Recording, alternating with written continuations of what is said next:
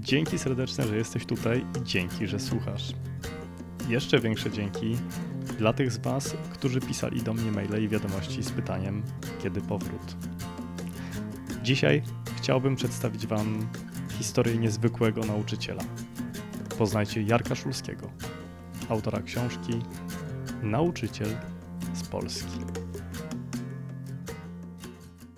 Jarku, witam Cię kolejnym odcinku Zawodowców. Dzień dobry, Karolu. Dzień dobry. Bardzo miło, że, no, że mogę z Tobą być, bo poznaliśmy się jakiś czas temu i sam sobie tak myślę, że jesteś taką niespokojną duszą trochę, mm, jaką i ja mi się wydaje, że jestem. Także bardzo jest, bardzo jest mi miło, że mogę e, uczestniczyć w tym spotkaniu.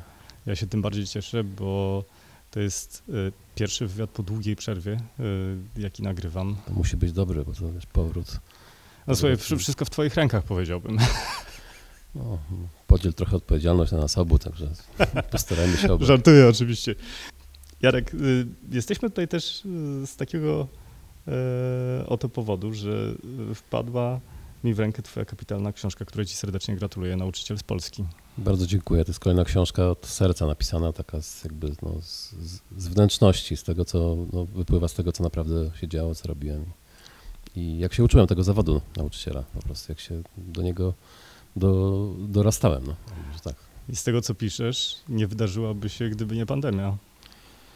Tak, bo y, ja poprzednie swoje książki napisałem wszystkie w kawiarni, a- potem oczywiście no, to jest e, tak, że człowiek wpada w jakiś wir e, codzienności, jakichś takich no, spraw i, i zbierałem się kilka ładnych lat no, na to, żeby wrócić do napisania czegokolwiek. No i pandemia trochę w tym pomogła. Po pierwsze uziemiła w domu, więc jakby okazało się, że można w domu pracować i, i pisać. Było jakieś mniej, mniej trochę, no mniej pracy, mniej zajęć. Łatwiej było tak trochę, skoro nie można było nigdzie wyjść, no to trzeba było zagospodarować ten czas i udało się to zrobić, że codziennie po prostu pisałem. I rzeczywiście w tra- trakcie pandemii udało się napisać książkę, ale jest to książka zespołowa, bo autorek i autorów to tam masz ponad 20, 20 osób, prawda? Bo to trzeba wliczyć i gościnie i gości, których zaprosiłem, a których spotkałem na swojej edukacyjnej drodze i którzy tam, no myślę, że dali też bardzo fajny i mądry wkład. No i plus y, moje uczennice i uczniowie, których no, chciałem uchwycić jeszcze ich, y, ich y, obraz szkoły, tak? Jakby to, jeśli, znaczy w momencie, kiedy jeszcze w niej są. A to już ostatni moment, bo to są uczennice, uczniowie kończący właśnie edukację swoją. O książce mam nadzieję jeszcze porozmawiamy. A ja bym chciał chyba zacząć naszą rozmowę od pytania do ciebie. Y, czy zapamiętałeś szczególnie jakiegoś twojego nauczyciela? No, zapamiętałem trochę nauczycieli. Na przykład jednemu pożyczyłem, jak już byłem dorosły, wiem, tysiaka i to było chyba z 10 lat temu i do tej pory mi nie oddał. Ale e, no, wiesz, no, e, To pozdrawiamy serdecznie. nie, pozdrawiamy pana Zbyszka, jeśli nas słucha, już nawet nie chcę tego tysiaka, ale no, no, no tak, tak było. Yy, No, często o tym rozmawiamy w ogóle z moimi przyjaciółmi, bo to, co mi zostało chyba ze szkoły, to, to są naprawdę jakaś paczka przyjaciół, z którymi potrafimy się śmiać yy, z głupot, ale często wracamy do lat szkolnych, się zastanawiamy, no, jak to było i oczywiście różne są nasze opinie. Niektórzy mówią, że, że kogoś tam cenili bardzo, czy nie. Ja raczej starałem się chyba być w szkole mm, niezauważany za bardzo, nie zawsze mi się to udawało, bo tam zarobiłem w liceum ocenę naganną za swoją działalność i aktywność, ale y, mm, no, mój obraz jest taki, że jakbym miał teraz za coś komuś podziękować, jakiemuś nauczycielce czy nauczycielowi, to chyba trudny bym miał wybór, tak? Znaczy z perspektywy takiej. Oczywiście sytuacja się trochę zmieniła, jak poszedłem uczyć do swojego liceum, no bo, Mhm. mm, no bo i to, był, to w ogóle był jeden z, jeden z moich pierwszych obserwacji, że moje nauczycielki, nauczyciele okazali się naprawdę bardzo interesującymi, wspaniałymi ludźmi, często wrażliwymi, fajnymi no, i, i bardzo naprawdę mądrymi. I cholera, ja tego w ogóle nie zauważałem będąc uczniem, to znaczy tak jakby w klasie byli kimś innym zupełnie, tak? Mhm. I, I pomyślałem sobie, że to była duża strata też dla mnie, tak? bo kiedy potem pisałem na przykład pierwszą książkę i omawiałem ją po prostu godzinami, siedząc, paląc papierosy i popijając jakieś wino z moją polonistką, nauczycielką języka polskiego, która była naprawdę damą, tak? Znaczy po prostu przemądrą, e, przekochaną, przespaniałą osobą, e, pani świętej pamięci już, pani profesor Anna Grajewska. No, no, to były cudowne rozmowy na temat literatury, tak? Jakby i, i ja tego w szkole, będąc uczniem, w ogóle nie doświadczyłem, tak? Mhm. Powiedziałem sobie, że nie no, kurczę, tak, tak nie może być. Więc jakby to, że ja się spotkałem z nauczycielkami, nauczycielami, którzy właściwie nic o mnie nie wiedzieli w szkole, właściwie nigdy, mm, pewnie też przez to, że ja nie byłem zainteresowany kontaktem z nimi, chociaż żałuję bardzo, bo po prostu wydawało mi się, że to nie ma sensu żadnego tam, nie wiem, zagadywać czy, albo nie potrafiłem tego robić, ale też nikt z nauczycieli się nie zainteresował mną. Mhm. Pewnie to jest trudno, nie? jak jest tam 30 osób. Yy, I jeszcze człowiek nie jest jakiś taki otwarty na taki kontakt, ale pomyślałem sobie, że no, trzeba jednak trochę być, że w tej szkole może warto być autentyczną osobą. Nie? Jakby to był też trochę taki dla mnie Jako nauczyciel? tak wyznacznik właśnie mm, tego, kim chcę być jako nauczyciel, że nie chcę być kimś innym, stojąc w klasie i kimś innym, jak wyjdę z klasy, tak? Znaczy, Nie no, chcesz po prostu- wchodzić w rolę, tak? nie chcę wchodzić w rolę, chcę się podzielić swoim człowiecz, człowieczeństwem i, i wydaje mi się, że tak jak, znaczy, że to jest ważne, tak? I jakby, i też nie ma się co bać, albo właśnie, właściwie trzeba się cieszyć, jeśli ci nauczyciele są bardzo różni, tak? Znaczy nie, nie ma jakiegoś takiego obowiązku, żebyśmy nagle zakładali jakąś maskę, teraz jesteśmy nauczycielami, spełniamy takie i takie kryteria. Dla mnie najpiękniejsze w szkole jest właśnie to, no, że możemy się podzielić tym, kim naprawdę jesteśmy, tak? No, ale rzeczywiście nie spotkałem takich, e, takich nau, nauczycielek i nauczycieli będąc w szkole, natomiast potem zobaczyłem, że, no, że to są wspaniali ludzie, zresztą do dzisiaj, nie wiem, całkiem niedawno. Kiedy to było potem? No, jak, już, e, jak już wróciłem w roli nauczyciela i Mhm. mogłem poznać moich, moje nauczycielki i nauczycieli już tak e, Na gruncie koleżeńskim. na gruncie, tak, niemalże koleżeński, co było dla mnie oczywiście no, ogromnym przeżyciem, bo jednak wiele moich nauczycielek i nauczycieli było takich dosyć dyrektywnych i niedostępnych, groźnych i tak dalej, tak? Jakby to, więc jakby poznanie, że, że najgroźniejsza pani od matematyki to opowiada dowcipy całą przerwę, no było dosyć interesujące, no ale, ale też y, no, no te, te znajomości z nauczycielami to, to, to zostały. No, niedawno byłem na, na działce z paroma koleżankami i kolegami, też właśnie nauczycielkami, nauczycielami. U byłej dyrektorki Batorego siedzieliśmy sobie do, no, całą noc Mhm. rozmawiając i nie tylko o edukacji, tylko po prostu o różnych sprawach. To są, to są piękne momenty, bo to są też takie, takie międzypokoleniowe sytuacje. Ja je bardzo lubię. Tak? Znaczy nie tylko, nie tylko związane z tym, że ja jestem dorosłym nauczycielem i mam uczniów, ale tym, że ja też spotykam osoby, które są dwa razy starsze ode mnie i też jakby z tego czerpię i, i ich kocham. A jak stało się, że zostałeś nauczycielem? Wiesz, to, to właśnie nie, nie Wiesz, czy to, była, czy to był twój świadomy wybór, czy to była kwestia jak- eksperymentów? Ja, jakbym cię zapytał, jak zostałeś podcasterem na przykład. Wiesz, no, moja droga jest długa, no. Ale nie była zaplanowana raczej, prawda? Było to jakieś tam, no nie nie planowałeś pewnie, że będziesz podcasterem, abyś robił to czy tamto, tylko spotykałeś odpowiednie osoby, działo się coś, wpadałeś na jakiś pomysł z powodu tego, nie wiem, co, co przeżyłeś, co przeczytałeś i tak dalej, tak jakby. Mhm. I, i no, w większości nas chyba tak, tak jest. No, u mnie było jeszcze bardziej chyba ekstremalnie, dlatego że ja w ogóle nie, zak- znaczy zakładałem, że na pewno nie będę nauczycielem, tak? O, ciekawe. Tak, nawet namawiany na studiach do zrobienia takiego kursu, takiego bloku pedagogicznego, który umożliwiałby mi w A razie gdzie studia czego. kończyłeś? Ja Na UW. Mhm. E, No i tam, tam była propozycja, żeby robić taki blok dydaktyczny, który pozwala potem na uczenie w szkole, ja w ogóle to odrzuciłem, tak, w pierwszym, w pierwszym momencie.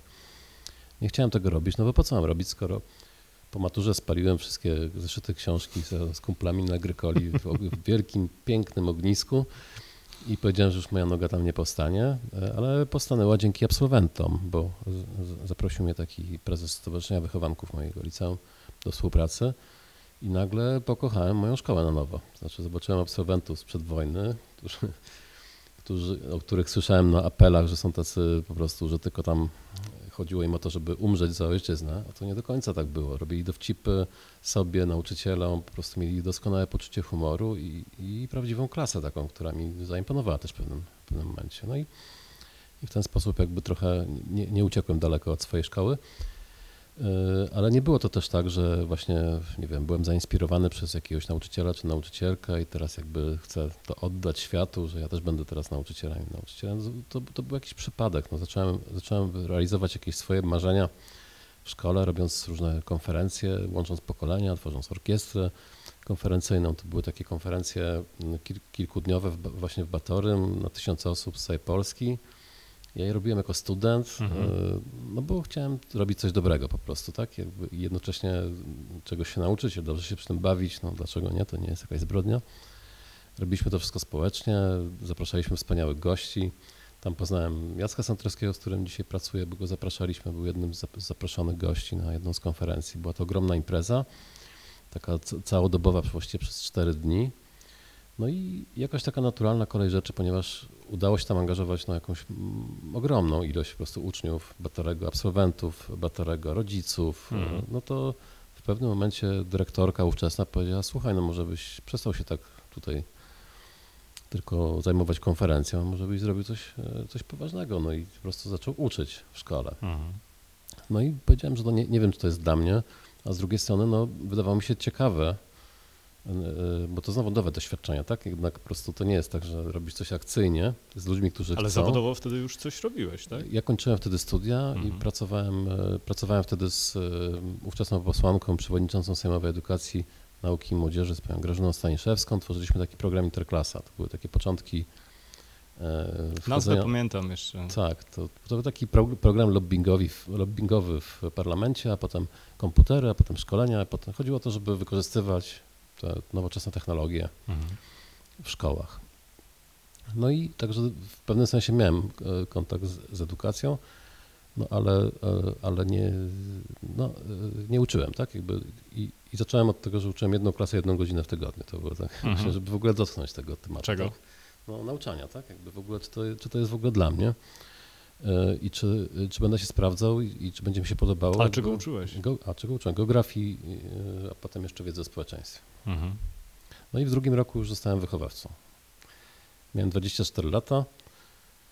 No i można, mo- no wiadomo, że to e, mając 24 lata, jak patrzę teraz na moich uczniów, którzy mają 24 lata, no to są, to kurde, to są młodzi w ogóle. Nie? Jak ja No mogłem- ale w- cofając się wstecz, to 20 was, was today's 30, tak?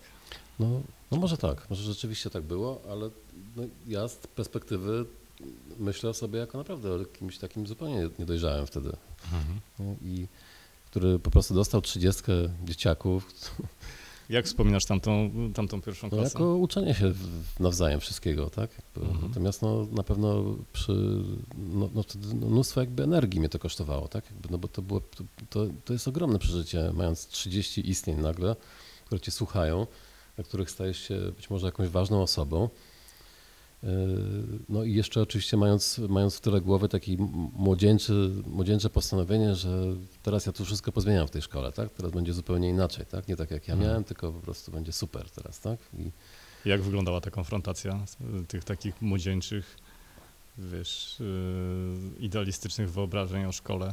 no, różnie, no wi- wiadomo, tak jakby, w ogóle ja zacząłem od tego, od patrzenia na szkołę jako takie miejsce, właśnie dla mnie takie, takie miejsce, w którym można jeszcze realizować ideały, tak? Czyli jakby trochę miałem taki obraz tego, że jest oto ten świat tamtej pracy, w której pracowałem powiedzmy, tak? Gdzie są już różne tam, dzieją się złe rzeczy, ludzie sobie robią, robią dobre lub złe rzeczy, a jest szkoła, w której y, to wszystko jest czyste i i gdzie może być pięknie, prawda? No bo jest jakby taka młodzieńcza siła, taka nies- nieskazitelne jakieś takie ideały jeszcze tych młodych Mhm. ludzi, energia niesamowita.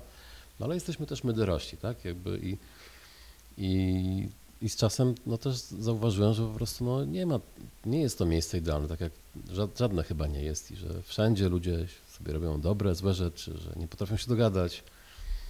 E, No i ja do, dotrwałem tam wtedy, pamiętam, Batorem do takiego konfliktu ogromnego, który był wśród nauczycieli i postanowiłem odejść, bo już byłem zdegustowany tym, co się tam dzi- działo, ale e, rzeczywiście ta pierwsza klasa wychowawcza no, bardzo dużo mnie nauczyła. Myślę, że z, znaczy, no, z wieloma osobami mam dalej kontakt, bo część ze mną pracuje.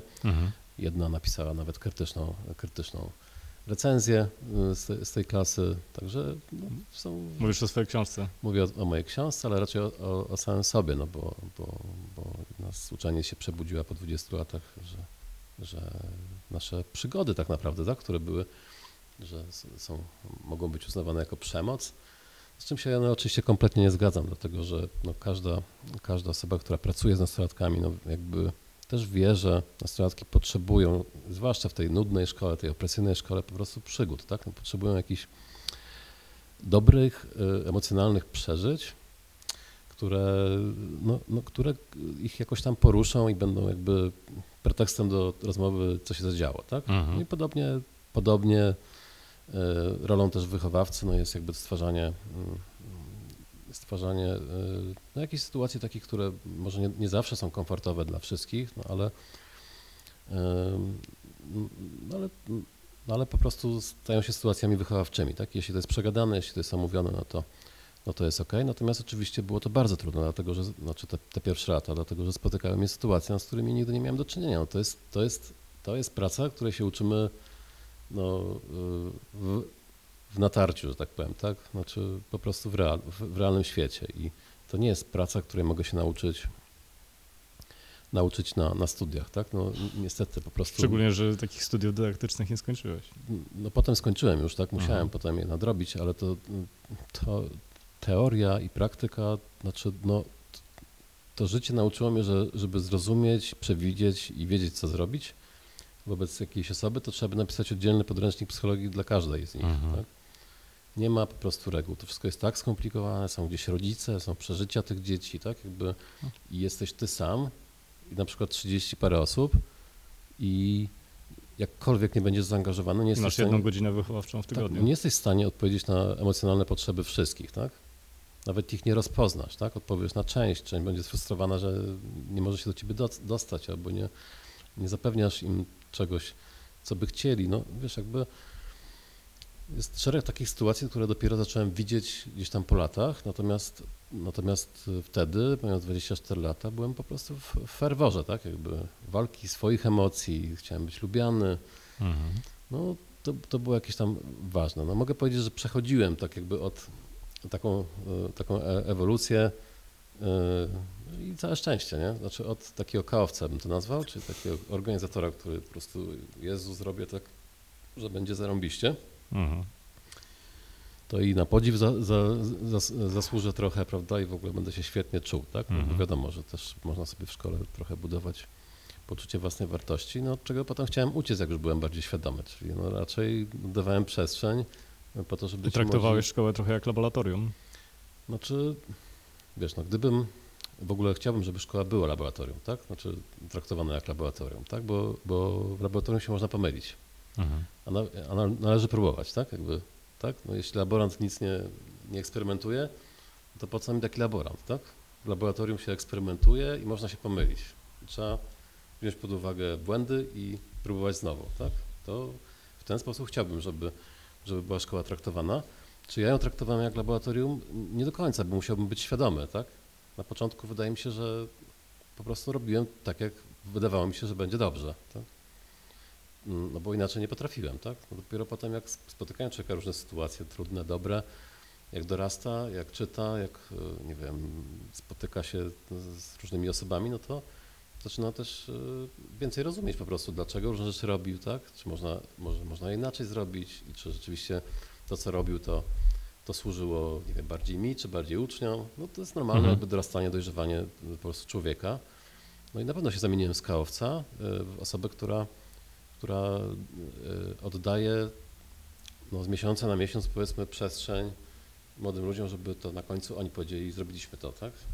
I ja jestem gdzieś tam w obwodzie, tak? Mhm. E, No, no i to jest fajne, tak? No bo jakby na, na koniec dnia no to chodzi o to, żeby, żeby wyszli z tej szkoły e, no, autonomiczni, wolni ludzie, którzy potrafią, wierzą w Brać siebie, rzeczy tak? w swoje ręce. No i wierzą w siebie, tak? No, oczywiście zawsze jest kuszące dla wielu nauczycielek i nauczycieli bycie niezastąpionym nauczycielem na przykład, tak? Czy takim, że e, ja na przykład pamiętam, jak, jak chyba pierwszą czy drugą klasę oddawałem, byłem bardzo z nimi związany i po prostu i oni poszli do tych nowych szkół i, i miałem kontakt z niektórymi ich nauczycielami nowymi i wszyscy mówili, Boże, są wspaniali, tacy w ogóle super, mają takie bezpośrednie podejście, potrafią rozmawiać z dorosłymi. E, I oni też w ogóle mówili, że jest super nie? w tych szkołach. I ja się tak, tak byłem, nie wiem, zły czy zazdrosny, nie wiem właściwie już co, że no jakby te emocje mi podpowiadały, kurczę, no to jak to teraz już w ogóle, czyli co, to, to przecież powinno być tak przecież, że teraz wszyscy będą narzekać, tak, po, na, po takim naszym gimnazjum, tak, Mhm. ale potem się pukałem w głowę oczywiście, no że Jezu, przecież my rozmawialiśmy kilka miesięcy przed zakończeniem, żeby ich przygotować z zakończenia, żeby właśnie, że, że to będzie sprawdzian, tak, jakby, czy oni sobie tam poradzą, czy będą wspierać swoich nowych wychowawc- wychowawców, wychowawczynie, kolegów, czy będą nośnikiem tego, czego się nauczyliśmy. No więc nie, nie, nie mogę oczekiwać, chociaż kurczę, tak w sumie to bym chciał, ale, y, ale to emocjonalnie, ale tak na, na poziomie jakby takiego dorosłego, który wie, co, jaka jest jego rola, no to, to nie mogę oczekiwać, że teraz trzy czwarte do mnie przyjdzie, o Jezu, panie profesorze, już nie mogę, co ja mam zrobić i tak dalej. No bo pracowaliśmy trzy lata na to, żeby byli autonomiczni, żeby wiedzieli, co mają zrobić, tak? Mhm. No to, no to, było, to jest trudne, to jest trochę taki, taki syndrom trenera, nie? że jakby, no nie wiem, od małego powiedzmy ćwiczysz jakiegoś Lewandowskiego, a potem e, jest trener kadry, który po prostu zbiera wszystko, co najlepsze, tak? Jakby, Mhm. I musisz go oddać dalej, tak? No bo, bo już po prostu twoja rola się kończy.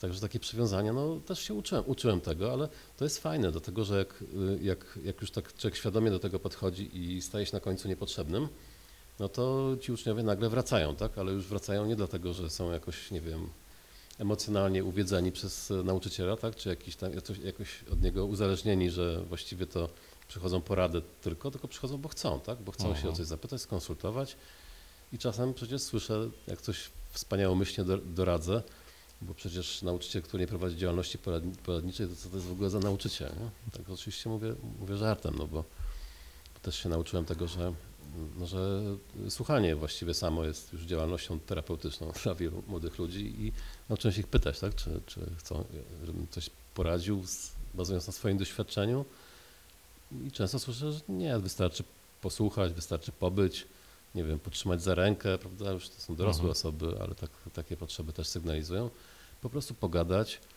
ewentualnie zdarza mi się coraz częściej powiedzieć po prostu ja też, że też sobie nie radziłem w takich sytuacjach, że coś mi było Mhm. trudno i powiedzieć jak sobie radziłem. To, to wystarcza, nie? A nie, to było duże odkrycie, że nie, nie trzeba mieć odpowiedzi na każde pytanie, a to w ogóle nie jest, nie jest łatwe, dlatego że szkoła nam się kojarzy z tym, że ma odpowiedzi na każde pytanie. Nauczyciel nie ma, to coś jest z nie tak, a właśnie nie musi mieć. Chciałbym zapytać Cię o Kena Robinsona. Mm, Jest takie, mm, myślę, że sporo nas, naszych słuchaczy y, oglądało wideo, y, które jest zatytułowane Dlaczego szkoły zabijają kreatywność? Tak, no znam to u nas też w szkole, to uczniowie, uczniowie to oglądali na różnych lekcjach angielskiego czy godzinach wychowawczych. No, pewnie z wielu powodów. No, ja się zgadzam oczywiście z tym, co Ken Robinson mm, głosi. i Pewnie wyprzedzał trochę swoją epokę, mm, no bo, bo coraz bardziej widzimy rzeczywiście, że tak jest. No. Pamiętam taką lekcję chyba u mnie w Rejtanie, to było takie renomowane gimnazjum, e, gdzie trudno się było dostać i właściwie przychodzili tam ludzie e, głównie podejrzewani o jakieś talenty. I pamiętam, że mieliśmy taką lekcję, na której wymagana była jakaś rodzaj kreatywności czy jakichś pomysłów i w końcu ja powiedziałem, tak, no słuchajcie, przecież jesteście z Rejtana, no to jedziemy z tymi pomysłami, nie? I tak spotkał mnie taki wzrok, tak, jakiś taki, taki raczej pozbawiony błysku i taki, taki smutek i tam ktoś właśnie, jakaś uczennica powiedziała, panie profesorze, że my jesteśmy z Rejtana, to jak ma, jak ma pan wymagać od nas jakichś pomysłów, nie? Tak by odwrotnie w ogóle to zinterpretowała. Mhm. E, ale to trochę po, polegało na tym, że kiedyś właśnie szukaliśmy sobie wtedy po, tych, po tej rozmowie jakby jakichś pom, jakichś, y, pomysłów na to, jak, jak rozwijać kreatywność, tak? I pamiętam, że tam pojawiały się różne pomysły. Oczywiście szukaliśmy jakichś źródeł, jakichś opracowań i tak dalej. I tam z tego wynikły różne rady, takie, które sobie sama klasa dla siebie dała. Na przykład, że trzeba dużo czytać, tak? Różnych rzeczy. No, żeby, żeby czytać, to trzeba mieć czas na to, Mhm. tak? Że warto się czasem ponudzić. Nudzący się rejtaniak, Mhm. jak on ma 10 prac domowych i 40 godzin y, w, w planie y, zajęć, bo jeszcze fakultety, bo jeszcze jakieś tam jakieś godziny przez rady, rady rodziców przyznane, no to jest 40, potem zajęcia popołudniowe i nagle żyjemy jak w, jak w Korei, tak, południowej po prostu, że, że y, szkoła się kończy o 22, jeszcze zostaje praca domowa i jeszcze nauczyć się na klasówkę na jutro Mhm.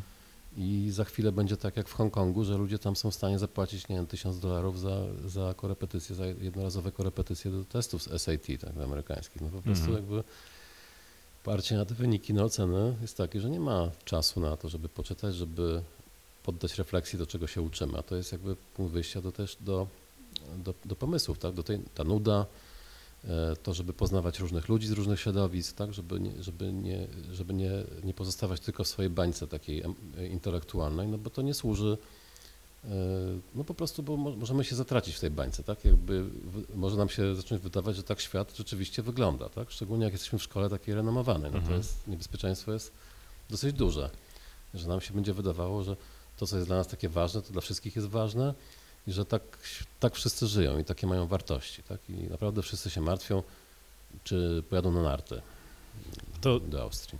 zatem jak uczyć mm, takiej wrażliwości i patrzenia poza swój krąg? No, trochę, trochę tak jak y, uczyć rzeczy, których się ludzie na przykład boją, tak? Znaczy, jeśli ich nie znają, y, jeśli nie doświadczyli, jeśli nie spotkali uchodźców, to się ich być może boją, tak? A jeśli spotkali uchodźców widzą, że są często ludzie wykształceni albo po różnych y, przeżyciach, no to zaczynają ich rozumieć. Ja, ja jestem zwolennikiem doświadczania, tak? Jakby tego świata. Czy dotykania tego świata y, w różnych jego aspektach, tak? Czyli, czyli to pamiętam, jak kiedyś zastanawialiśmy się, jak, jak pogadać, czy jak poczuć w ogóle, bo pogadać to jest jedno, tak? Jakby możemy sobie e, przedstawić dane statystyczne, na przykład dotyczące nierówności w Polsce, ale zrobiliśmy taki, e, taką wycieczkę, w czasie, w czasie której poprosiliśmy o pomoc opiekę społeczną tam z regionu północnej Polski i poprosiliśmy, czy, czy, no żeby zapytali, czy nie chcieliby spędzić jednego dnia z, powiedzmy z piątką dzieciaków Mhm. z Warszawy, którzy mogą pomóc im trochę w gospodarstwie, a też chodzi o to, żeby trochę z nimi pogadać, jak się żyje. No i, ale też oni generalnie jakby intencja była taka, że mogą po prostu pomóc po, popracować trochę w gospodarstwach tych ludzi, którzy tam są. No i zgłosiło się trochę rodzin. Mhm. Każdy, każdy z, y, ta nasza klasa była podzielona wtedy na takie grupki kilkuosobowe. Każdy towarzyszył już tam dorosły jakiś mój wychowanek lub rodzic i się rozjechaliśmy po, po gospodarstwach. Mhm. No i to były gospodarstwa, które korzystają z opieki społecznej. Y, No i na przykład tam się dowiedzieli i zobaczyli jak żyją, zobaczyli, że tam nie wiem, na dziecko na przykład, ja byłem w takiej rodzinie e, z ośmiorgiem dzieci y, i tam dostawano taki zasiłek, tam 150 zł niecałe na dziecko. Mhm. E, I rodzina nas wszystkich zauroczyła. To znaczy, oczywiście e, my uczniowie byli pod jakimś niesamowitym wrażeniem tego, w jaki sposób ta rodzina funkcjonuje. Tak pozytywnie, tak? Pomimo, że tam, nie wiem, ojciec zepsuty, był alkohol powszechny w okolicy, to dzieciaki opiekujące się sobą, odważne, ciepłe, dające sobie mnóstwo czułości, nie wiem, matka, która po prostu no, no, no wspaniale tak jakby się zajmuje tymi dzieciakami. Ona tak od, od kilku lat do, do 18. No, poziom jakiegoś takich, y, tej, takiej, takiej wzajemnej czułości, tej, tych relacji, które tam zobaczyliśmy, no to moich uczniów poruszył, bo w ogóle czegoś takiego nie widzieli, nie? takiej wspaniałej rodziny. Pomimo różnych kłopotów, które mają takich przedsiębiorstw. Mhm. Tak? No i następnego dnia udało nam się bezpłatnie, co prawda, ale jakby wejść e, do miejsca, w którym jednorazowy wstęp kosztuje 150 zł, czyli więcej niż zasiłek. To był basen na, na e, wtedy na, e, na, na ostatnim piętrze hotelu Intercontinental Mhm. z widokiem na, na Warszawę. Na, to jest wyżej niż tam, ten, ten basen jest wyżej niż teraz widokowy Pałac Kultury. krańce rzeczywistości. Tak, i nagle po prostu że, tu tam trzeba być klubowiczem albo gościem hotelu, tak? No i jakby płacisz tyle więcej za wstęp jednorazowy, tak? Jakby, no i nagle wiesz, stoimy sobie tam przy oknie, patrzymy na tą Warszawę w dół, obejmujemy powiedzmy taką, no nie wiem, nawet tak symbolicznie, prawda? Tą, tą, taką dużą, no, no bo jesteśmy, patrzymy sobie z góry na ten świat i, i właśnie jesteśmy po doświadczeniu dzień wcześniej bycia y, w takiej rodzi- rodzinie na wsi. Teraz jesteśmy w takim miejscu po prostu, w którym no, na drugim biegunie i, i to jest dobry punkt wyjścia do tego, żeby porozmawiać o tym, tak? Co, jak to jest i co z tego wynika, tak? I co z tego wynikło? No wynikła z tego jakaś piękna rozmowa o właśnie o nierównościach społecznych, tak? O tym, o tym, o tym, czy budować te płoty, tak, czy się odgradzać, jak, jak to zrobić, żeby nie było, nie wiem, no bo są rewolucje, prawda, w końcu, no ludzie zaczynają się, jak brakuje zasobów, jak różnice są za duże, no to zaczynają się, nie wiem, no, no nie wiem, rewolucje Mhm. często po prostu wiążą się też no, z tym, że muszą no, z bardzo brutalnym ich przebiegiem, tak? Nie? No a potem wchodzi też trochę wiedza, tak? Nie? Sprawdzamy ten współczynnik Giniego, tak? Czyli te nierówności, kiedy one tam, wiesz, no, e, sprawdzamy, co się dzieje przez ostatnie kilkadziesiąt lat. Nam się wydaje, że, że może tak nie jest, że ludzie się bogacą, a tu okazuje się, że no, ludzie trochę się bogacą, ale różnice rosną, tak? Jakby, Mhm.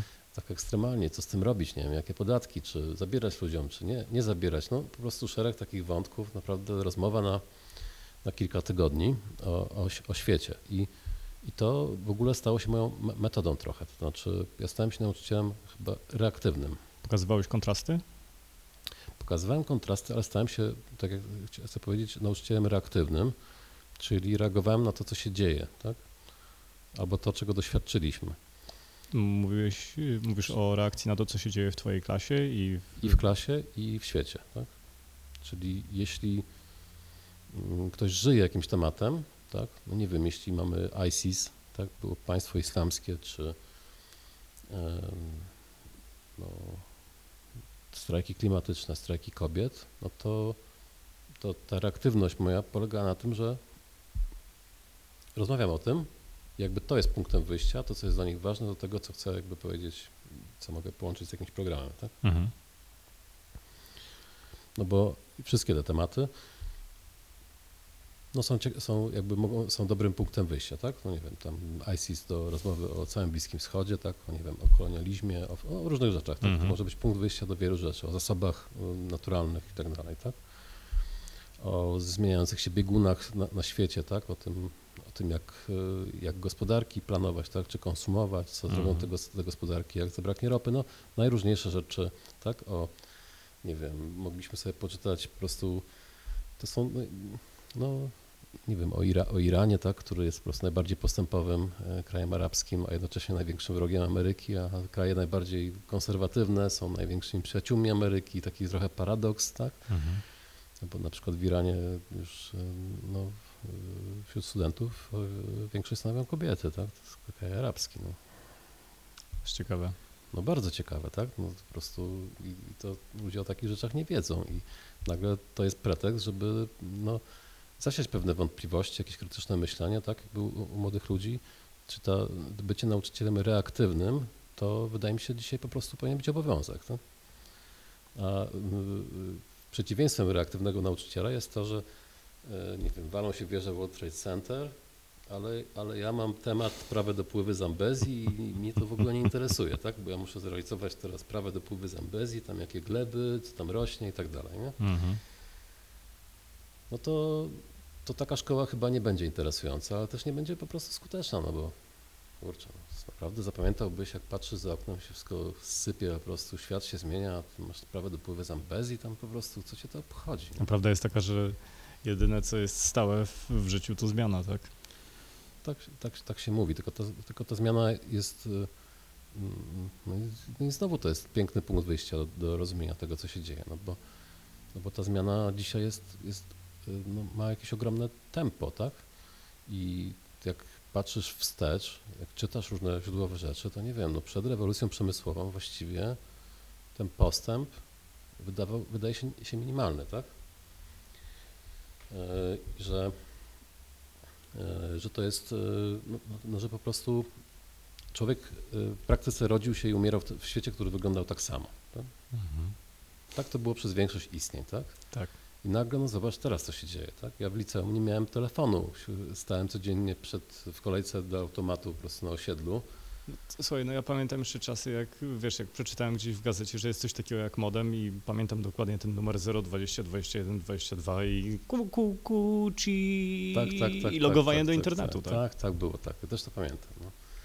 Ja w ostatnich latach to muszę ci powiedzieć, że czułem się trochę w szkole jak, jak być może czu, czuli się kierowcy taksówek, którzy y, mieli taki czas, kiedy mogli dyktować nawet, gdzie chcą jechać i właściwie oni dyktowali warunki, na nich się czekało i Mhm. nagle pojawił się Uber. No. Tańszy, szybszy, Dostępny. bardziej dostępny, ciekawszy, tak, bez fochów i tak dalej, i tak dalej. I, i powszechnie dostępny i tani właśnie, tak, jakby i nagle ja, ja zostałem jako nauczyciel z, tym, z podstawą programową, z tym podręcznikiem, który na przykład dyktowałem tam przez 10-20 lat, a obok jakby pod tym samym hasłem mam jakieś niesamowite treści. Nie Obok wiem, jest no. Coursera, jest, Jest y, Coursera, YouTube. jest BBC, cała baza jakichś genialnych filmów dokumentalnych. Mamy Netflixa, tak? Jakby programy, nie wiem, przyrodnicze o świecie, no po prostu wyjaśniające, nie wiem, festiwale filmów dokumentalnych, tak? Jakby, które są y, też dostępne w internecie, w kinach, no po prostu y, co roku tak ilość tego jest taka niesamowita, jakość jest taka niesamowita, a ja dalej siedzę z tym podręcznikiem i mówię, tam sandry są to, tak? Albo moreny czołowe powstają tak i tak. I po prostu mm, kto chce tego słuchać, tak? I co, Mm. co więcej, no po prostu jakby też bazuję trochę i nie wyciągam na, na, w tym temacie oczywiście jakichś takich e, ogólnosystemowych wniosków, bo byłyby one anegdotyczne, ale tak jak rozmawiam sobie z moimi przyjaciółmi, no to niestety, no, no kogo spotykam i kogo pytam, to nikt nie pamięta nic no, z tych dziedzin, które, które mieliśmy w szkole, na przykład na bardzo wysokim poziomie nauczane, ale potem nie używaliśmy tego tak? w ogóle. No więc jakoś y, to podsumowując wtedy takie, y, taki czas, no wydawa, wydaje nam się, że to był po prostu czas stracony, niepotrzebne zupełnie nerwy, tak? Że, Mhm. że można było nas zainteresować biologią nie w taki sposób, że była groźna pani, która nam robiła klasówki, dostawali, zaczynaliśmy rok szkolny od pięciu jedynek, tak? Tylko można było nam pokazać właśnie, nie wiem, dobry film y, wyprodukowany przez BBC. Pozdrowienia dla słuchaczy, przyniosłem baterię. I tego się nie wytnie, mam nadzieję. Tego nie. Tego nie. E, Panie Janku, bo rozmawiamy o szkole. Jak pan wspomina w szkole, panie Janku? Co się panu przydało? Czy będzie dla Was jakimś zaskoczeniem, jak powiem, że strasznie źle? Jesteśmy ciekawi.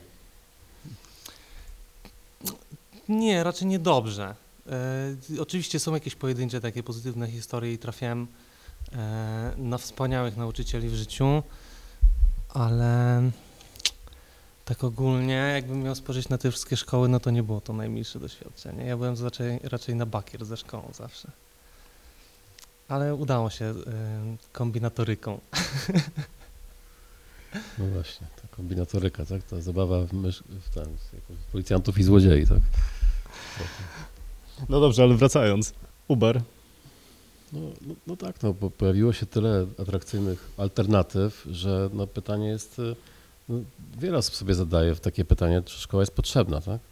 I oczywiście to odpowiedź być może dla osób, które mają duży kapitał w domu edukacyjny i też możliwości, czyli taka klasa średnia czy wyższa, to im jest też łatwo odpowiedzieć, że być może nie jest potrzebna.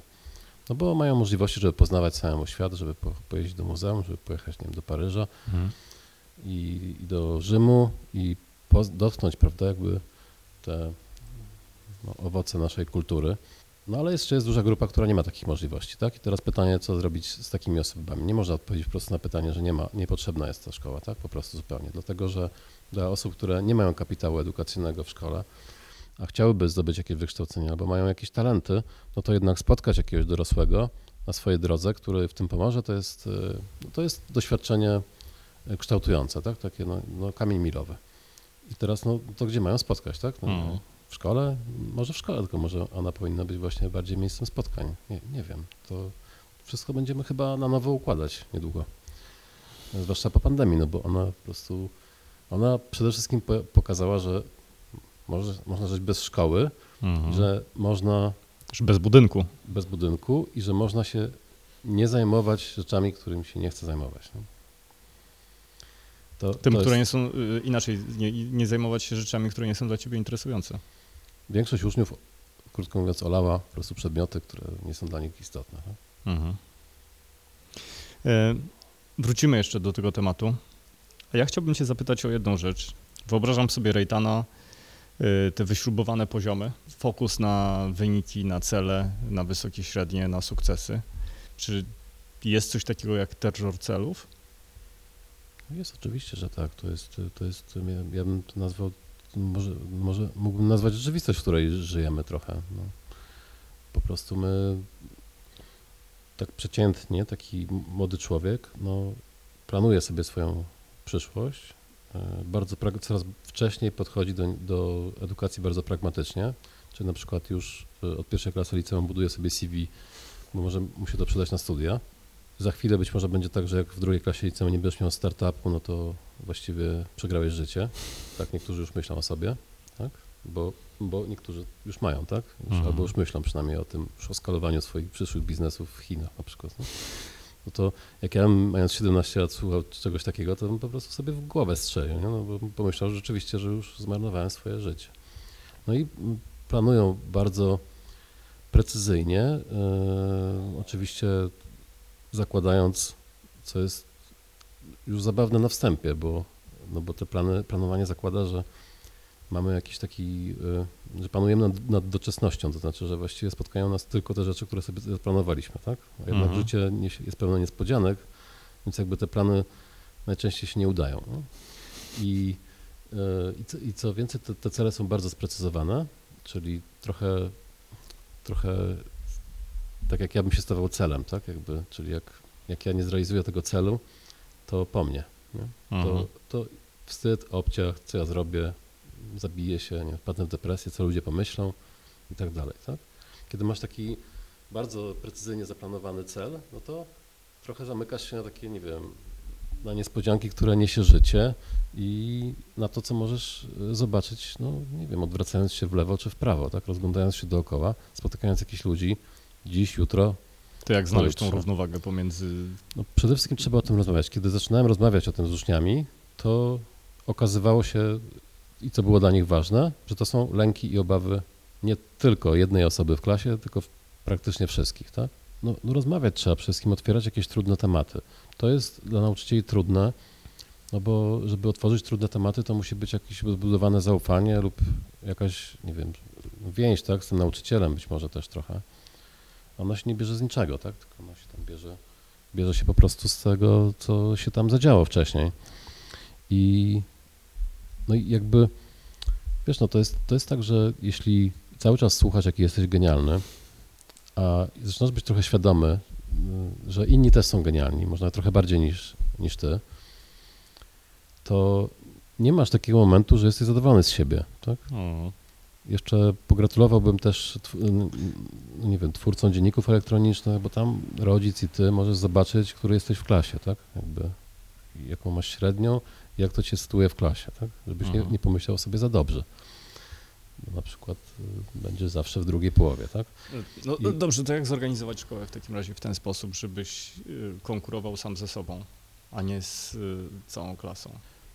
No, ja, ja bym chciał, żeby moi uczniowie, nie, nie wiem jak to zrobić inaczej niż rozmawiając z nimi po prostu i, i, i budując w nich poczucie wartości, tak, jakby takie, y, no, żeby, no, że są ważni, wartościowi tacy, jacy są y, i stawianie sobie wyzwań dla mnie jest bardzo dobre, tak, znaczy to jest w ogóle kwintesencja życia, tak, jakby nie interesu, jakby zastanawianie się, co mógłbym zrobić w tym życiu, i okej, no kurczę, a może spróbuję na Oxford.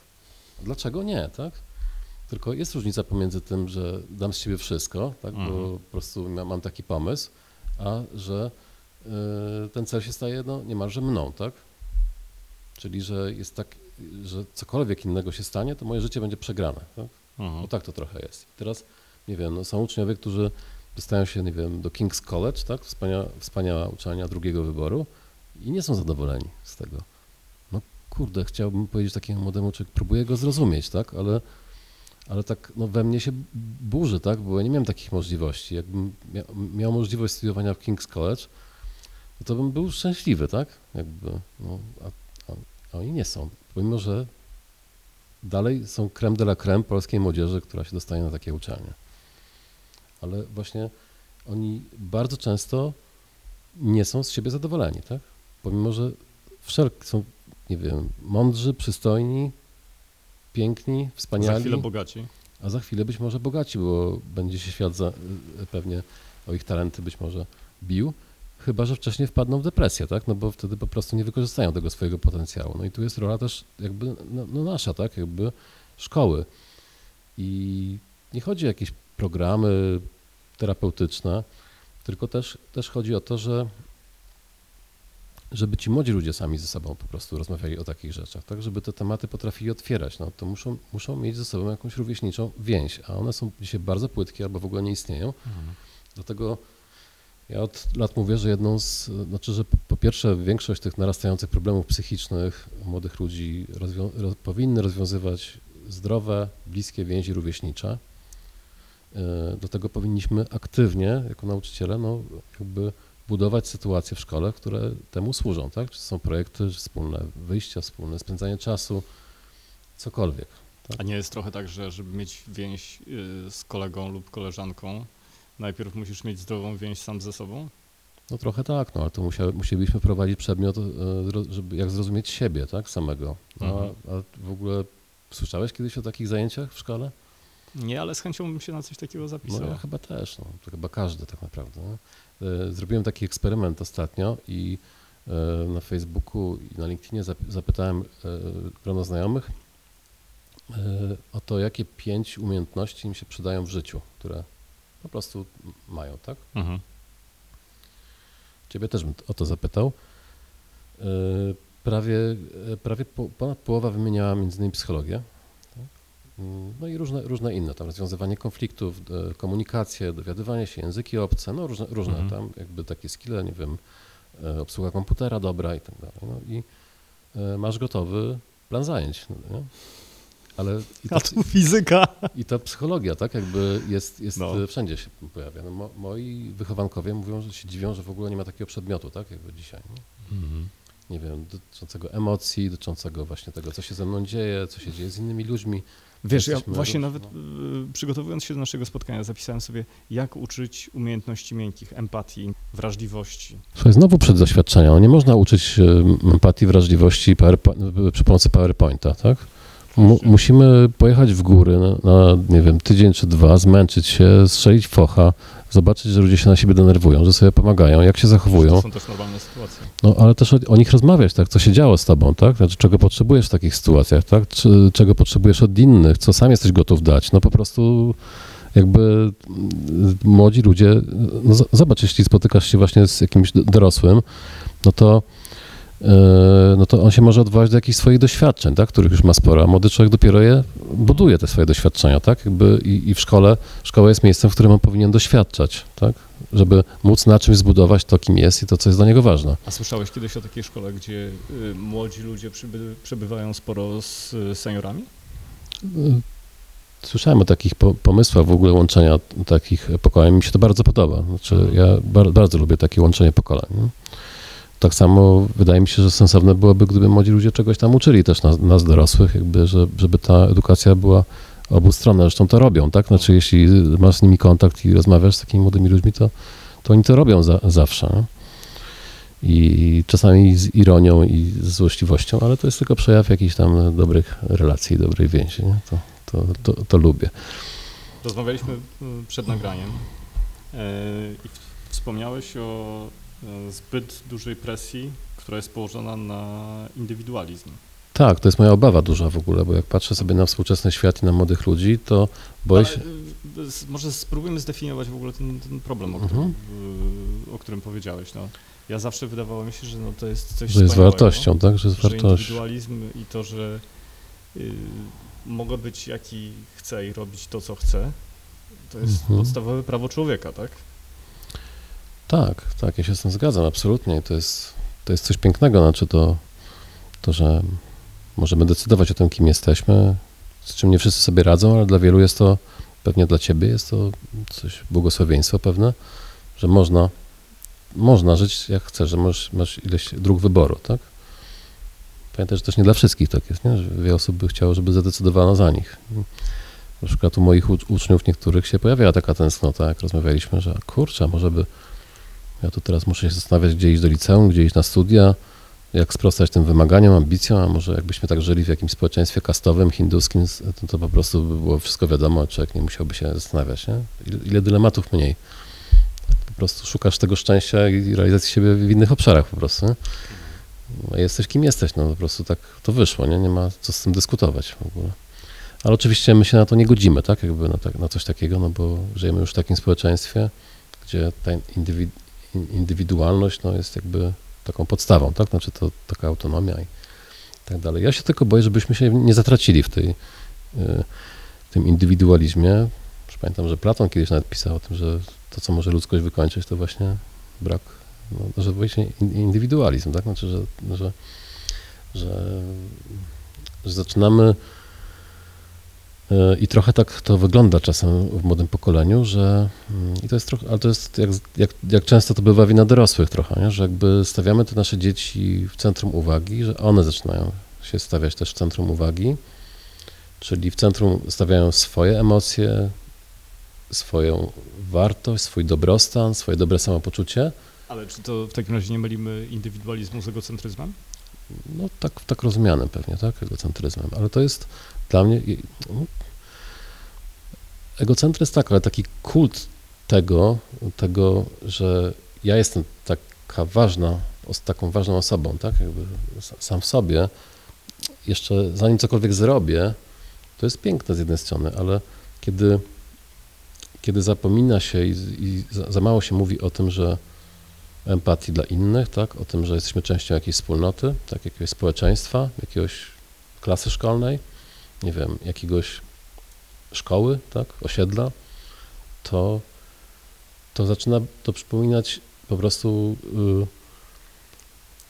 taką przestrzeń społeczną, w której ja bym nie chciał żyć, tak? Pełna zgoda. No.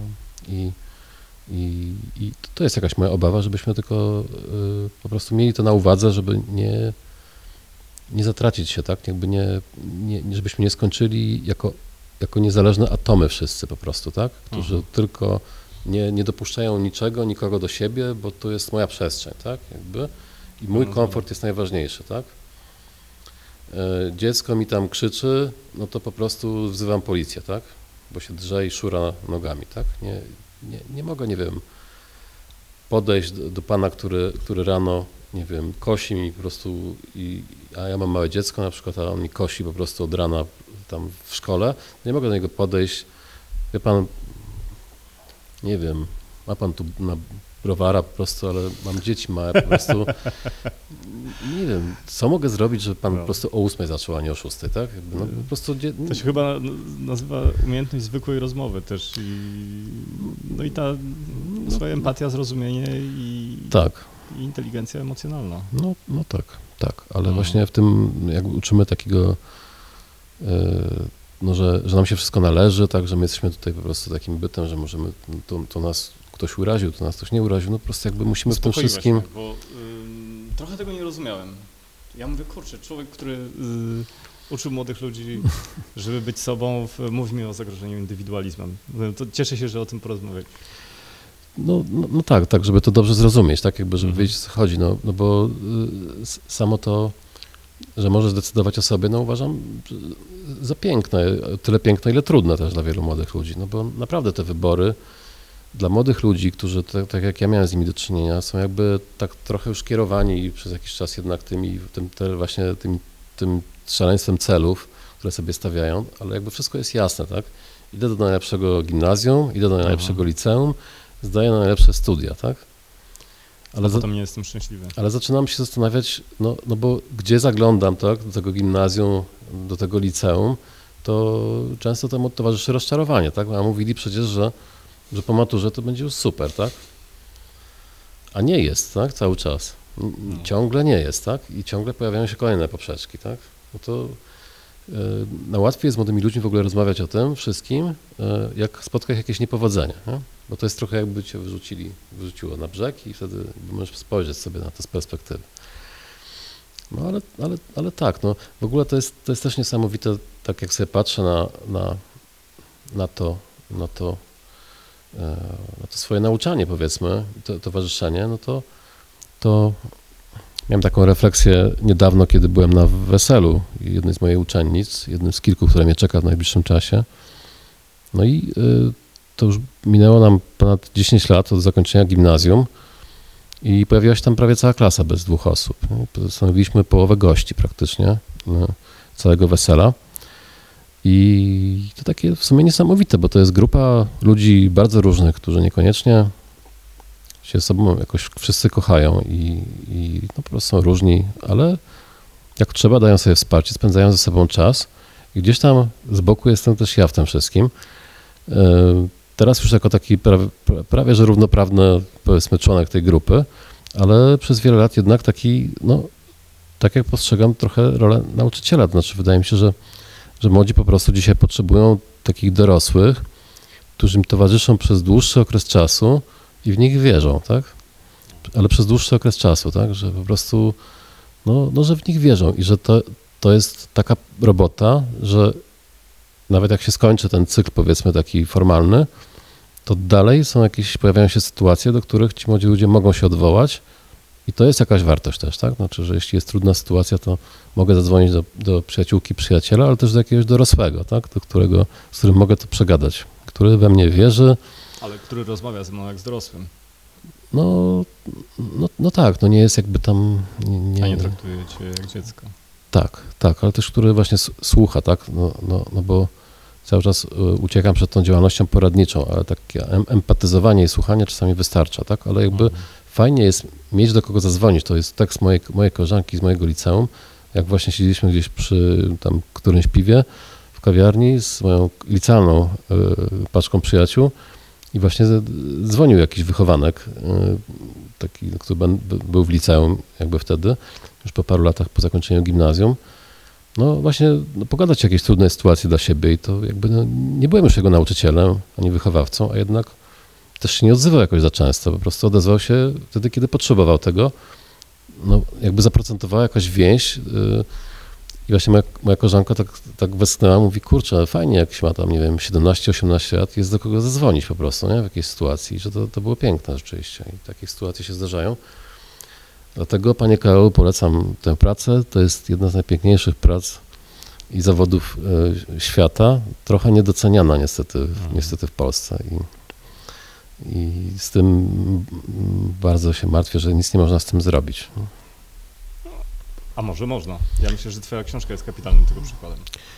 Jest, tylko ona pewnie nie zmusi, nie, nie, nie spowoduje, że różne osoby przyjdą do tego zawodu, bo, bo niestety, no, no kurczę, no, no jest, jest trudno dzisiaj, tak? Jakby wymagania są dużo większe, a poza tym, widzisz, no tak jak wspominałem o tym kierowcy taks, taksówki, no trzeba się przedefiniować, tak? Zupełnie, tak? No, swoją rolę, tak? Trzeba motywować, jakoś, nie wiem, jakiegoś motywatora, towarzysza bardziej w we wspólnym odkrywaniu, tak? Jak prawideł nauki. No, pytanie w ogóle, jak ta nauka ma wyglądać, tak? Co, co, czego mamy uczyć właściwie? Nie? Jarek, to na koniec chciałbym cię zapytać o twoją y, wizję i twój pomysł na szkołę. Jak ta szkoła powinna teraz się zmieniać? I Jak mogłaby wyglądać? No, gdybym mógł, y, to, to na pewno nie miałbym rozwiązania uniwersalnego i, na, i chyba takiego nie ma po prostu. To znaczy, mm, wydaje mi się, że szkoły powinny być różne, bo różne są potrzeby dla różnych osób i, i dobrze, jeśli są różne. Ale pytam bardziej ciebie. Tak. Gdybyś miał okazję stworzyć szkołę taką, w której e, wiesz, że e, młodzież by się odnalazła i taką, w którą wierzysz. No, to, to na pewno bym mm, próbował połączyć tam, powiedzmy, funkcje naukowe e, z funkcjami socjalizacyjnymi, których jest bardzo mało, czyli dużo byłoby mm, bycia ze sobą, dużo byłoby wspólnej pracy, e, ściąganie od siebie nazwałbym już współpracą, a nie ściąganiem od siebie e, i, i takich pracy nad poczuciem własnej wartości. Z tym się wiąże też y, stawianie sobie też wyzwań, tak? takich zdro- zdrowych i takich sportowych niemalże, tak? w różnych kwestiach.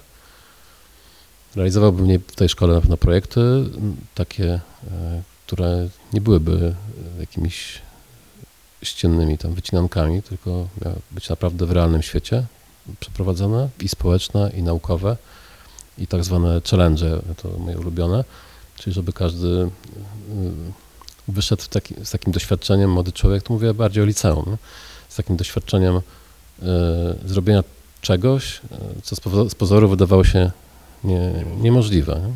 Jak wychodzisz z takim doświadczeniem, to trochę odważnie żyjesz, tak? Znaczy, kurde, ja zrobiłem już takie rzeczy, które to jest, to jest to, nie? I przede wszystkim jakby, ja bym zaczął, już mówiąc tak zupełnie poważnie, to zacząłbym od narzędzi, tak? Bo dzisiaj jakby wiedza jest, tylko jak z tych baz danych wszystkich korzystać, tak?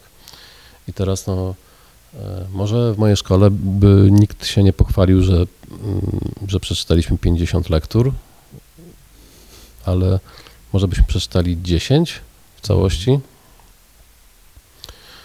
ale y, kiedy masz możliwość wiem, przeanalizowania króla Lira po prostu w 3 miesiące, tak, i jeśli badasz po prostu konteksty, zastanawiasz się nad, nie wiem, od kontekstów historycznych, przez gospodarcze, przez kulturowe, feministyczne, na różnych poziomach, tak, szukasz tam od, odwołań jakichś po prostu i tak dalej, to, to, to nagle bierzesz inną książkę, masz narzędzie, tak, jak to robić, jak czytać książkę, która jest dziełem literackim napisana przez konkretną osobę w konkretnym środowisku, w konkretnym czasie. Tak?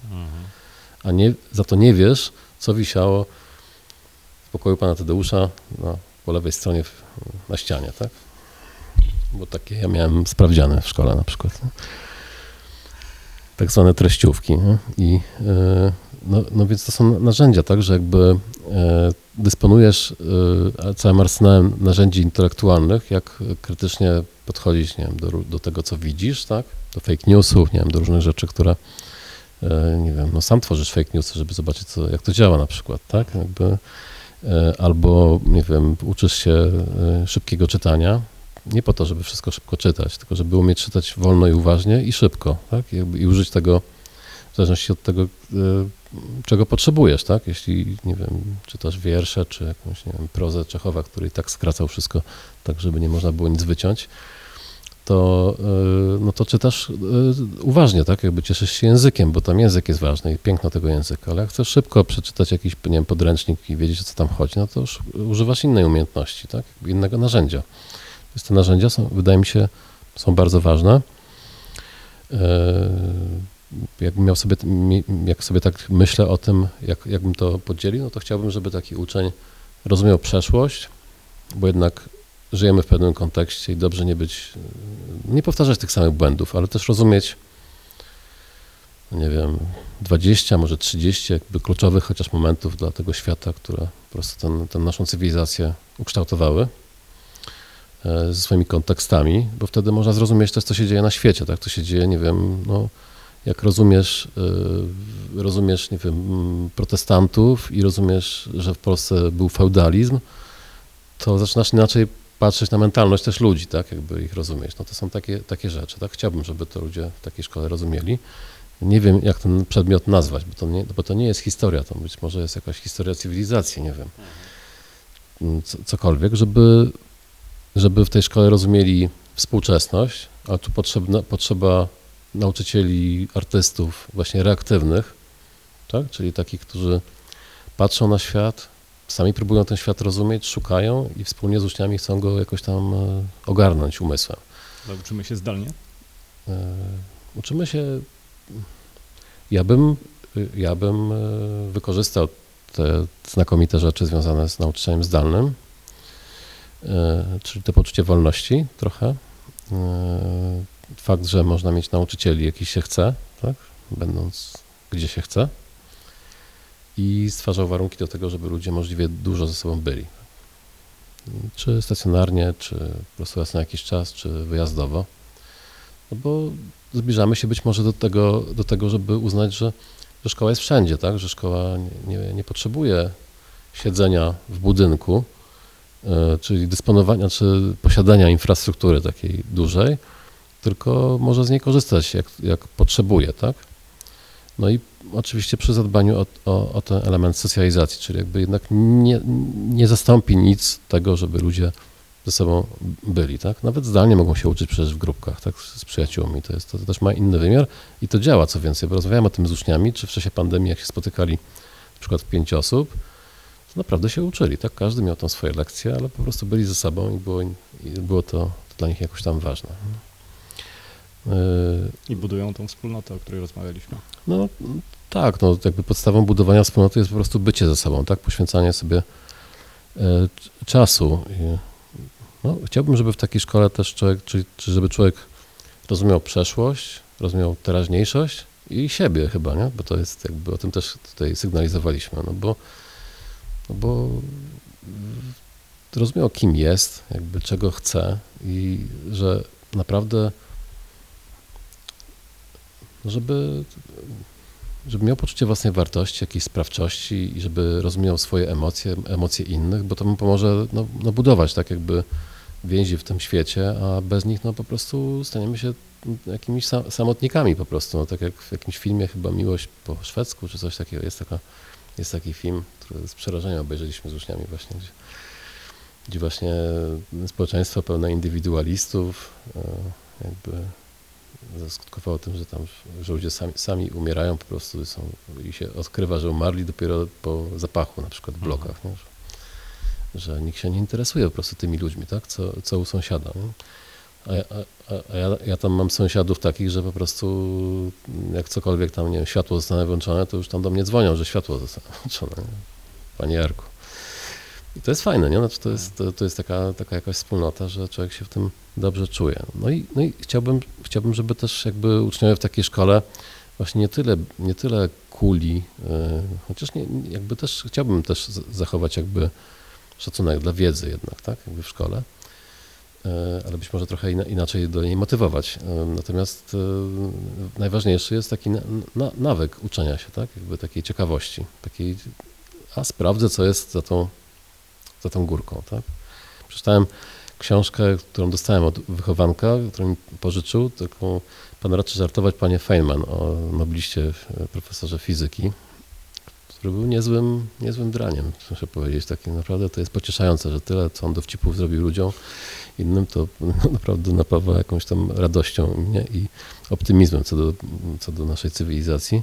Naprawdę bardzo fajny facet, taki nie- nieszablonowy, dowcipny, lubił, ciągle wkręcał ludzi, ale to, co miał, to, to co mi najbardziej zaimponowało, to właśnie ta ciekawość. Nie? Jarku, przyszła mi jedna rzecz do głowy teraz. Może potraktujmy tą naszą dzisiejszą rozmowę jako pewien wstęp. A Dobrze. pomyślmy o y, może jeszcze jednym spotkaniu. na którym zbudujemy szkołę przyszłości. To raz. I porozmawiamy o narzędziach, jak się rzeczywiście uczyć przez całe życie. Dobrze, no nie uciekniemy od tego raczej. Od tej nauki przez całe życie. To ja Ci serdecznie dziękuję za dzisiejsze spotkanie i rozmowę i trzymam kciuki za szkołę, o której tak pięknie opowiadasz. A może jeszcze powiesz na koniec, co się tobie w życiu przydało, jakie umiejętności? Y, Na pewno samoświadomość, Tego, kim jesteś, tak? Jakie masz możliwości? na pewno empatia, Mhm. na pewno komunikacja z innymi z samym sobą. No, otwarta komunikacja to, to jest coś, co wydaje mi się dzisiaj niezbędne po prostu. Do tego budowania też bliskich więzi z ludźmi, nie? Znaczy po prostu bez umiejętności, no, będzie o czym rozmawiać. Dziękuję bardzo. Dzięki.